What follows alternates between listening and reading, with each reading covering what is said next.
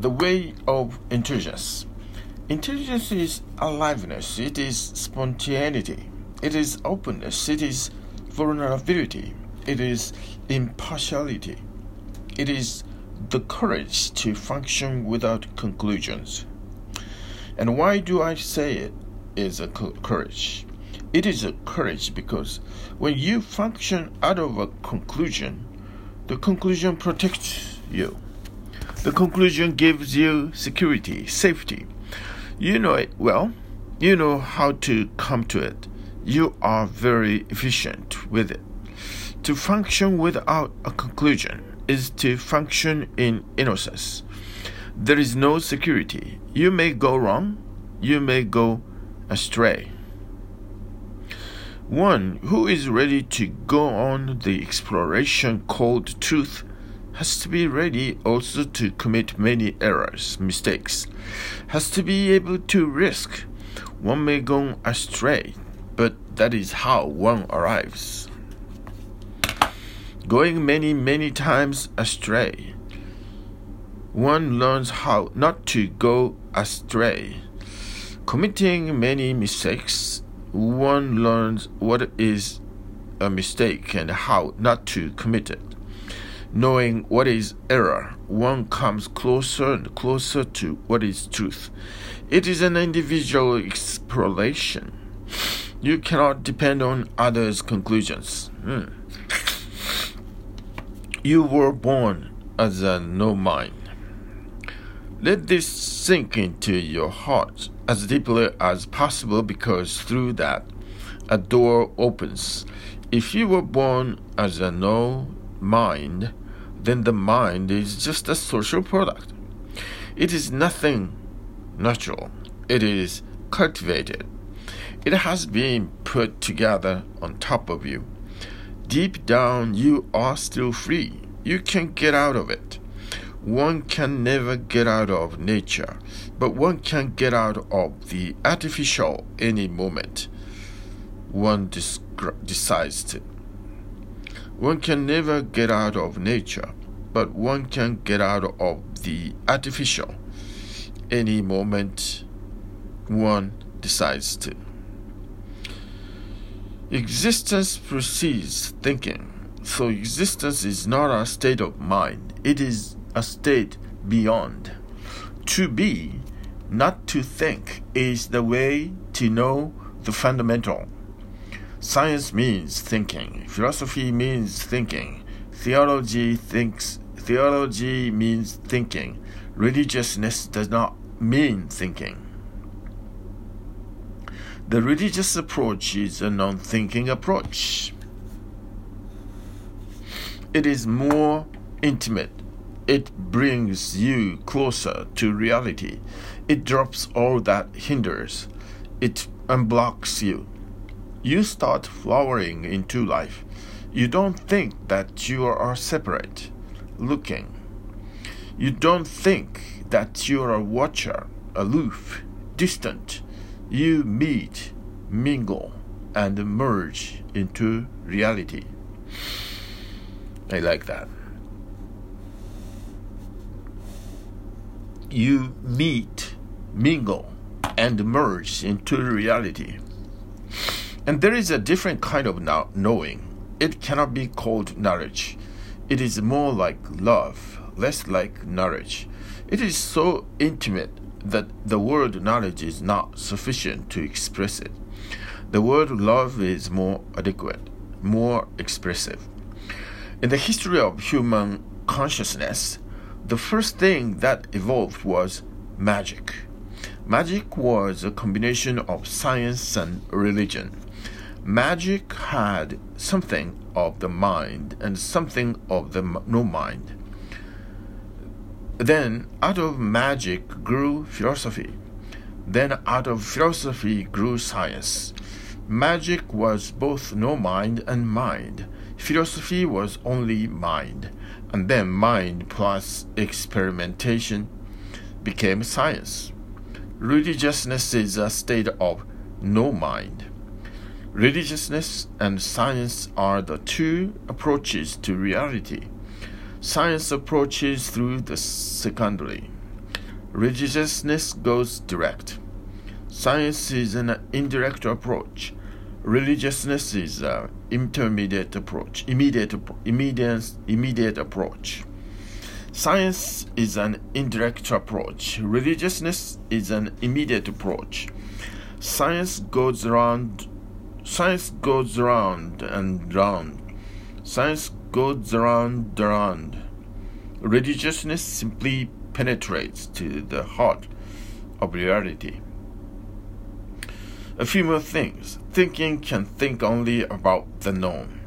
It can chew the ordinary it can chew the already chewed. Thinking can never be original. How can you think about the unknown?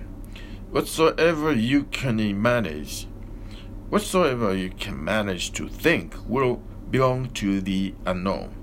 You can think only because you know. At the most, thinking can create new combination. You can think about a horse who flies in the sky, who is made of gold, but nothing is new. You can think about a horse who flies in the sky, who is made of gold, but nothing is new. You know birds who fly in the sky. You know gold. You know horses. You combine the three together. The most, thinking can imagine new combinations but it cannot know the unknown. The unknown remains beyond it. No, so thinking goes in a circle, goes on knowing the, it goes on knowing the known again and again and again. It goes on chewing the chewed. Thinking is never original. To come upon reality originally, radically, to come upon reality without any meditator, to come upon reality as if you are the first person to exist. That is liberating. That very newness of it liberates. Truth is an experience, not a belief. Truth never comes by studying about it truth has to be encountered, truth has to be faced. The person who studies about love is like the person who studies about the Himalayas by looking at the map of the mountains. The map is not the mountain. And if you start believing in the map, you will go on missing the mountain. If you become too much obsessed with the map, the mountain may be there, just in front of you, but still you will not be able to see it. And that's how it is. The mountain is in front of you, but your eyes are full of maps. Maps of the mountain, maps about the same mountain, made by different explorers. Somebody, somebody has climbed the mountain from the north side, somebody from the east they have made different maps Quran, Bible, Gita, different maps of the same truth. But you are too full of the maps, too burdened by their weight. You cannot move even an inch. You cannot see the mountain just standing in front of you. Its virgin snow peaks shining like gold in the morning sun you don't have the eyes to see it. The prejudiced eye is blind. The heart, full of conclusions, is dead. Too many a priori assumption, too many a priori assumptions, and your intelligence starts losing its sharpness, its beauty, its intensity. It becomes dull. Dull intelligence is what is called intellect. Your so called intelligentsia are not really intelligent. They are just intellectual. Intellect is a corpse. You can decorate it. You can decorate it with great pearls, diamonds, emeralds, but still a corpse is a corpse. But still, a corpse is a corpse. To be alive is a totally different matter. Science means being science means being definite, being absolutely definite about facts. And if you are very definite about facts, then you cannot feel the mysterious. The more definite you are, the more mystery evaporates. Mystery needs a certain vagueness. Mystery needs something undefined, undemarcated, undemarcated. Science is factual. Mystery is not factual. It is existential. A fact is only a part of existence, a very small part, and science deals with parts because it is easier to deal with parts. They are smaller. You can analyze them. You are not overwhelmed by them. You can possess. You can possess it, possess. You can possess them in your hand. You can dissect them. You can label them. You can be absolutely certain about their qualities, quantities, possibilities. But in that very process, mystery is being killed. Science is the murder of mystery. If you wanna, if you wanna experience the mysterious, you will have to enter through another door from a totally different dimension. The dimension of the mind is the dimension of science, and the dimension of meditation is the dimension of the miraculous, the mysterious. Meditation makes everything undefined. Meditation takes you into the unknown, the uncharted. Meditation takes you slowly, slowly into a kind of dissolution, where the observer and the observed become one. Now, that is not possible in science. So the observer has to be the observer, and the observed has to be the observed. And a clear cut distinction has to be maintained continuously. Not even for a single moment should you forget yourself. Not even for a single moment should you become interested, dissolved, overwhelmed, passionate, loving towards the object of your inquiry. inquiry. You have to be detached. You have to be very cold, cold, absolutely indifferent. And indifference kills mystery.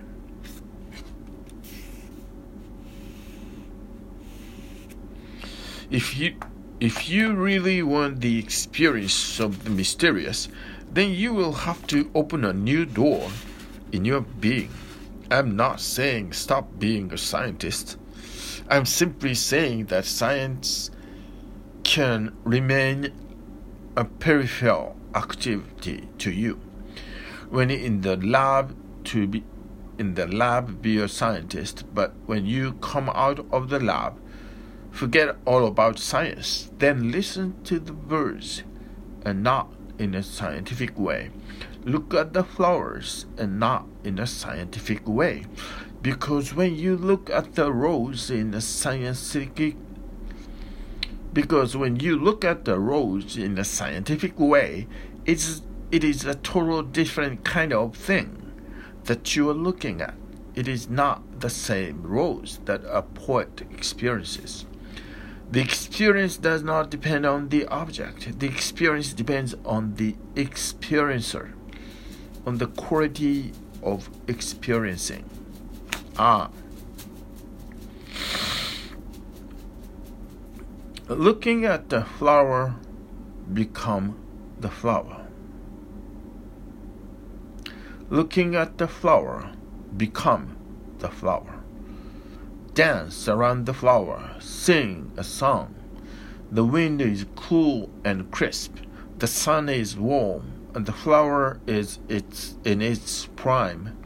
The flower is dancing in the wind, rejoicing, singing a song, singing Alleluia.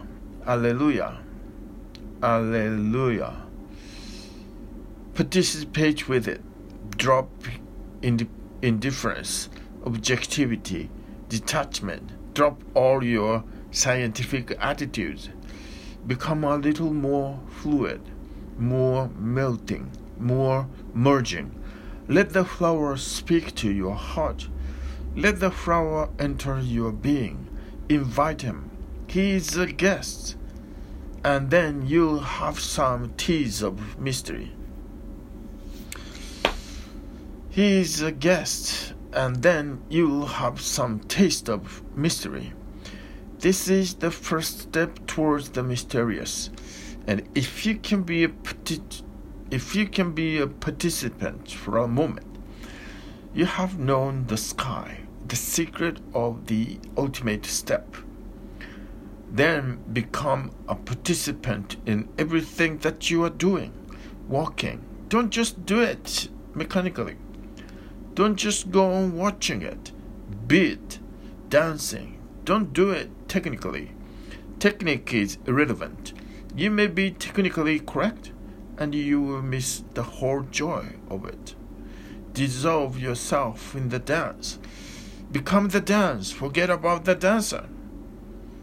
When such deep unity starts happening in many, many phases of your life, when all around you start having such tremendous experiences of disappearance, egolessness, nothingness, when the flower is there and you are not, the rainbow is there and you are not, when the clouds are roaming in the sky both within and without, and you are not, when there is utter silence as far as you are concerned, when there is nobody in you, just a pure silence, a virgin silence, undistracted, undisturbed by logic, thought, emotion, feeling.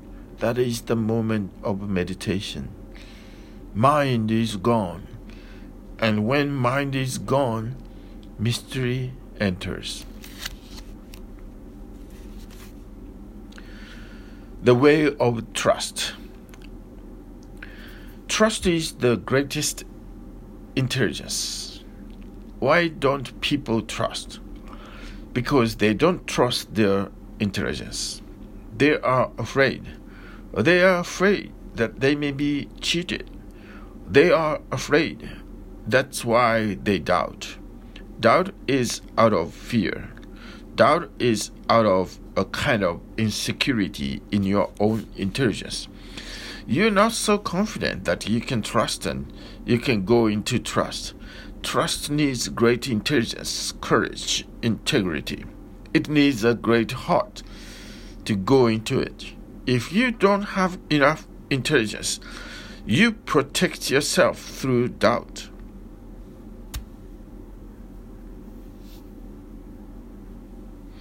If you have intelligence, you are ready to go into the unknown because you know that even if the whole known world disappears and you are left in the unknown, you'll be able to settle there. You'll be able to make a home there. You will be able to make a home there in the unknown. You trust your intelligence. Doubt is not doubt is on guard. Intelligence keeps itself open because intelligence knows whatsoever happens, I'll be able to take the challenge to respond adequately. The, the mediocre mind has not that trust in itself. Knowledge is mediocre. To be in the state of not knowing is intelligence. It is awareness, and it is non non cumulative, non cumulative, non cumulative. It is non cumulative. Each moment that which happens disappears. It leaves no trace behind, no existential trace. One comes out of it again pure, again innocent, again like a child. Don't try to understand life, live it. Don't try to understand love, move into love. Then you will know, and that knowing will come out of your experience. That knowing will never destroy the mystery. The more you know, the more you know that much remains to be known. The more you know, the more you know that much remains to be known. Life is not a problem. To look at it as a problem is to take a wrong step. It is a mystery to be lived, loved, experienced. In fact, the mind that is always after explanation is an afraid mind.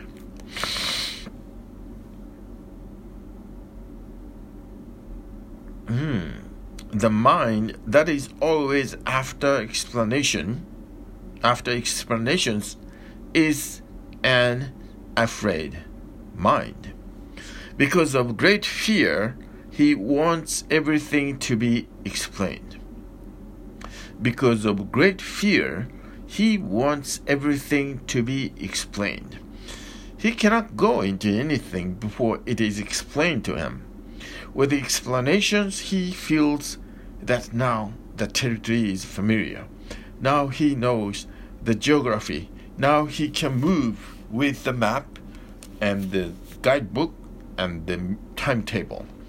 He is never ready to move in the he is never ready to move in an unknown territory, uncharted, without a map, without a guide. But life is like that and no map is possible because life goes on changing. Every moment is every moment it is now.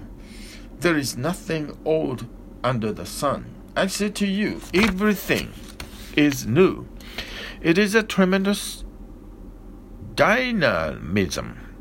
It is a tremendous dynamism, dynamism, dynamism, dynamism.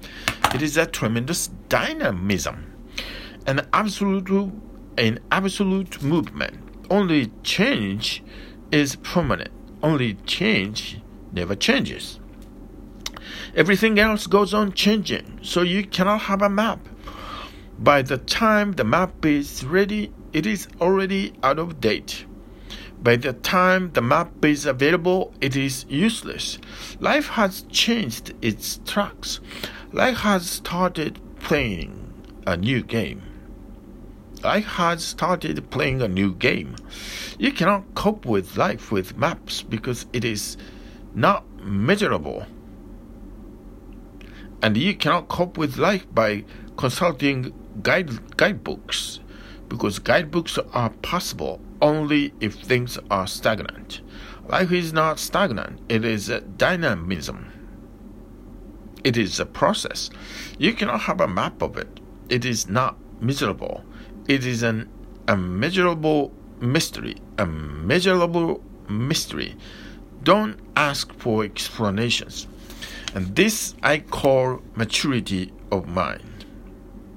When somebody comes to the point of looking at life without any questions and simply drives simply dives into it with courage and fearlessness. And this I call maturity of mind. When somebody comes to the point of looking at life without any questions and simply dives into it with courage and fearlessness.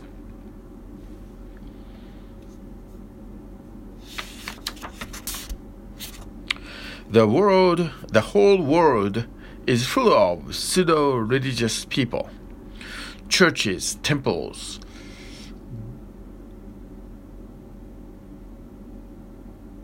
gurdwaras, mosques, full of religious people.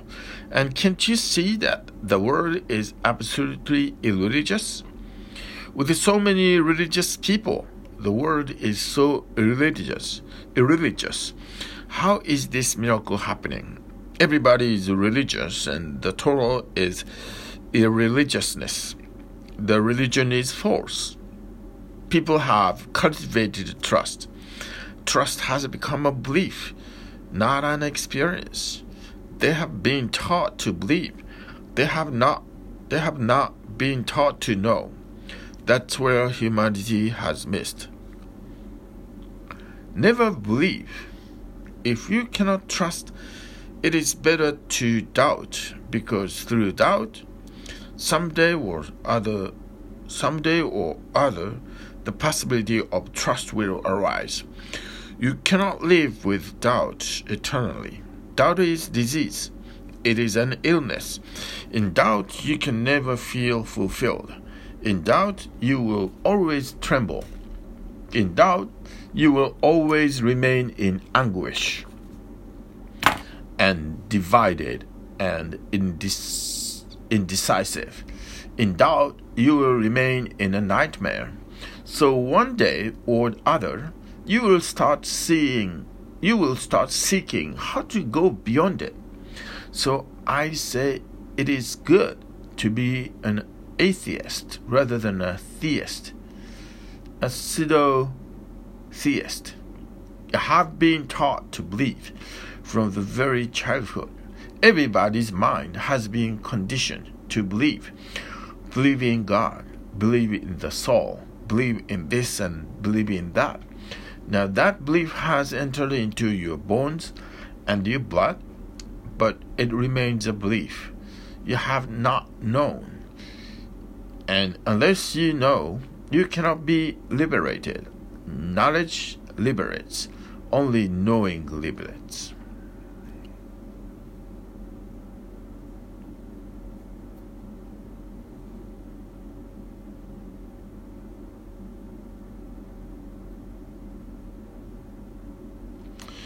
All beliefs are borrowed.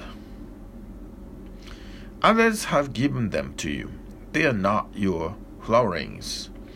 And how can a borrowed thing lead you to towards the real, the absolute, absolutely real? Drop all that you have taken from others. It is better to be a beggar than to be rich.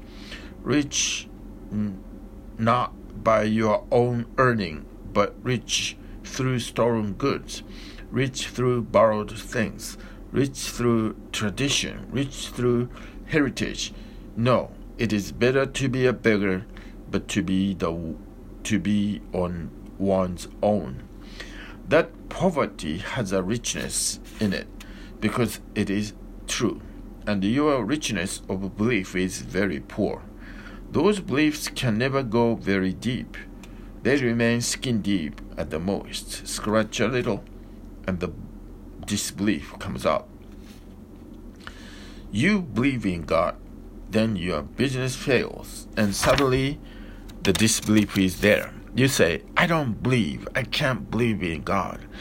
You believe in God, and your beloved dies, and the disbelief comes up. You believe in God, and just by the death of your beloved, the belief is destroyed. It is not worth much. Trust can never be destroyed. Once it is there, nothing can destroy it. Nothing, absolutely nothing, can destroy it. So remember, there is a great difference between trust and belief. Trust is personal, belief, belief is social. Hmm. Trust is personal, belief is social. Trust you have to grow in. Belief you can remain in. Whatsoever you are, and belief can be imposed on you. Drop beliefs. The fear will be there because if you drop belief, doubt arises. Each belief is forcing doubt into hiding somewhere, replacing doubt. Don't be worried about it. Let the doubt come everybody has to pass through a dark night before he reaches the sunrise. Everybody has to pass through doubt. Long is the journey, dark is the night. But when after the long journey and the dark night, the morning arises, then you know it then you know it was all worthwhile. Trust cannot be cultivated and never try to cultivate it. That is what has been done by the whole of humanity. Cultivated trust becomes belief. Discover trust within yourself. Don't cultivate it. Go deeper into your being to be to the very source of your being and discover it.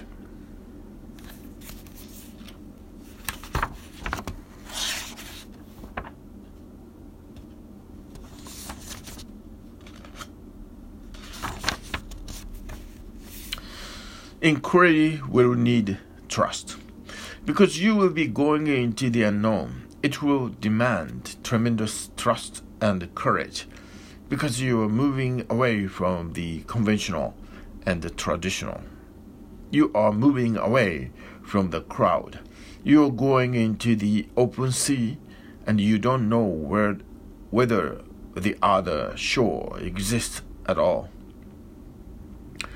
I could not send you into such an inquiry without preparing you to have trust. I will look contradictory. I will look contradictory, but what can I do? This is how life is. Only a man of great trust is capable of great doubt, great inquiry. Inquiry, inquiry. A man of little trust can only doubt a little. A man of no trust can only pretend that he doubts. He cannot inquire deeply. The depth comes through trust, and it is a risk because I send you into the uncharted sea. I have to prepare I have to prepare you for this immense journey on which you will have to go alone but I can lead you up to the boat. First, you have to know about the beauty of trust, the ecstasy of the way of the heart. So when you go into the open ocean of reality, you will have courage enough to keep on going. Whatever, whatever happens, you will have trust enough in yourself. Just see it how can you trust anybody or anything if you don't trust yourself? It is impossible. If you doubt yourself, how can you trust it is you who are going to trust and you don't trust yourself? How can you trust your trust?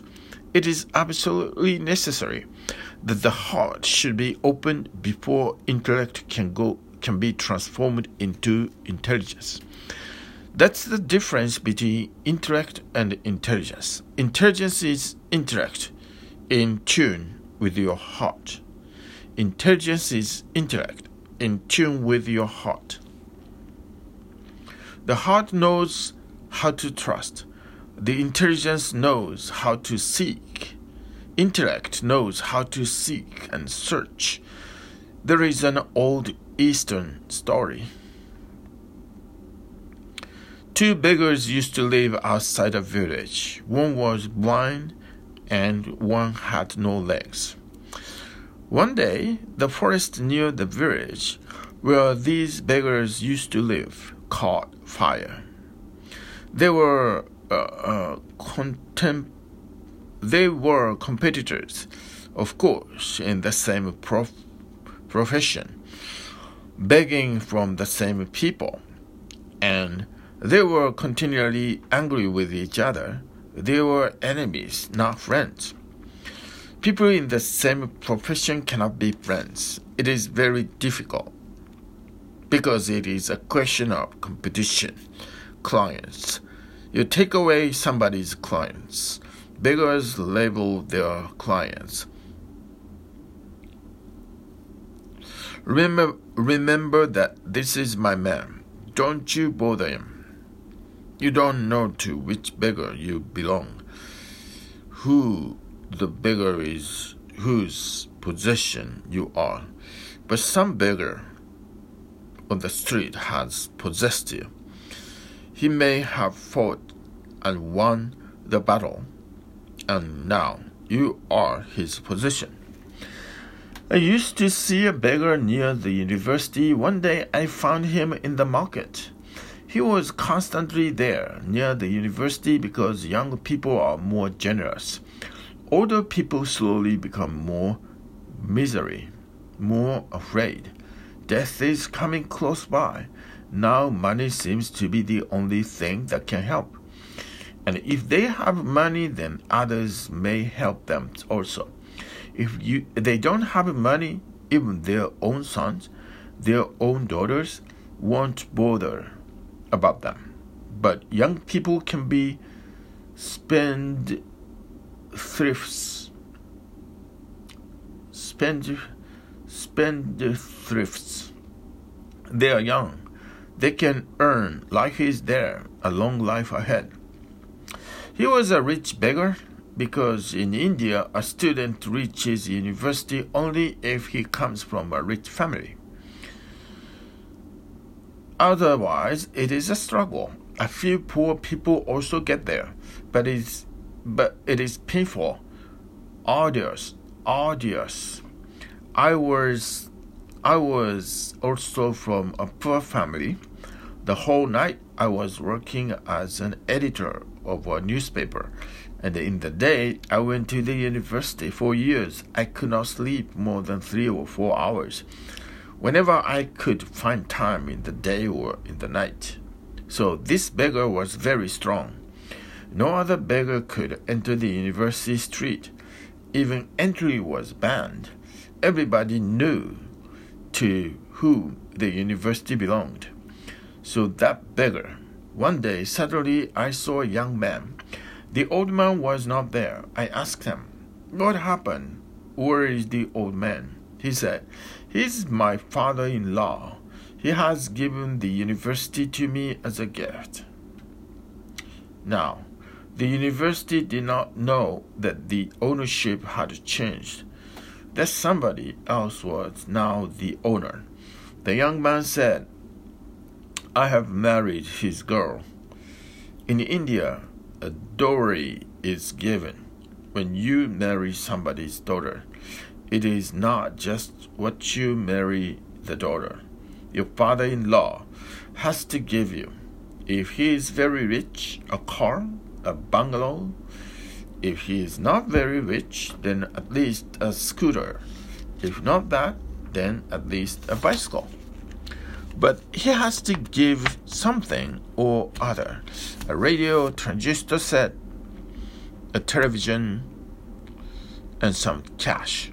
If he is really rich, then he gives you an opportunity to go abroad to study, to become a more educated person, a doctor, an engineer, and he will pay for it.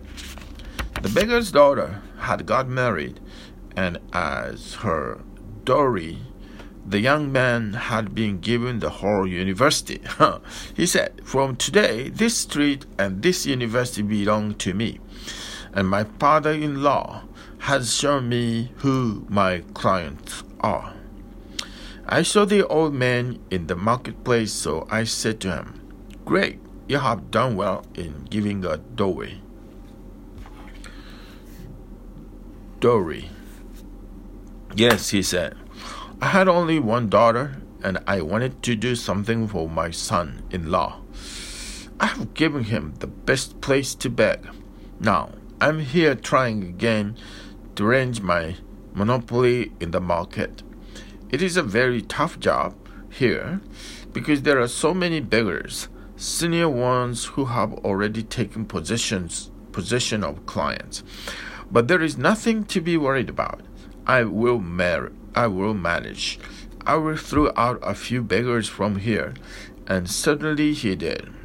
So when the forest was on fire, who, those two beggars thought for a moment they were enemies, not even on speaking terms, but this was an emergency.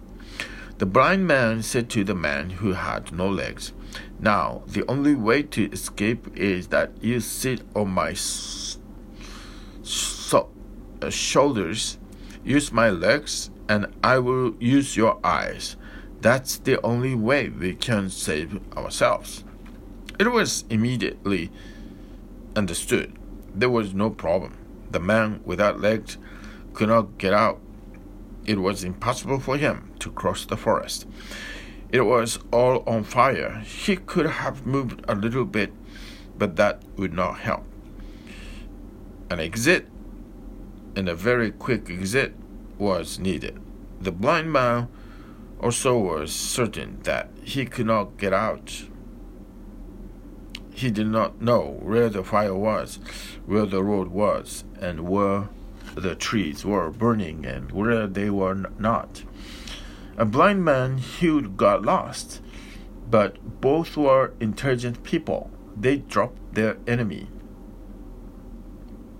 Uh, enmity, enmity.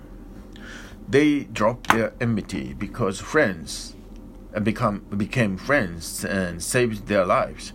This is an Eastern fable, and this is about your intellect and your heart. It has nothing to do with beggars. It has something to do with you. It has something to do with the forest on fire. It is something to do with you. Because you are on fire. Each moment you are burning, suffering, in misery, anguish. Alone your intellect is blind. It has legs, it can run fast, it can move fast, but because it is blind, it cannot choose the right direction in which to go. And it is bound to be continually stumbling, falling, hurting itself, and feeling its life meaningless. That's what the intellectuals of the whole world are saying. Life is meaningless. The reason why life seems to them meaningless is that the blind intellect is trying to see the light. It is impossible. There is a heart within you which sees, which feels, but which has no legs. It cannot run. It remains where it is, beating, waiting. Somebody intellect will understand and will be able to use the heart's eye. When I say the word trust, I mean the I mean the eyes of the heart. And when I say doubt, I mean the legs of your intellect.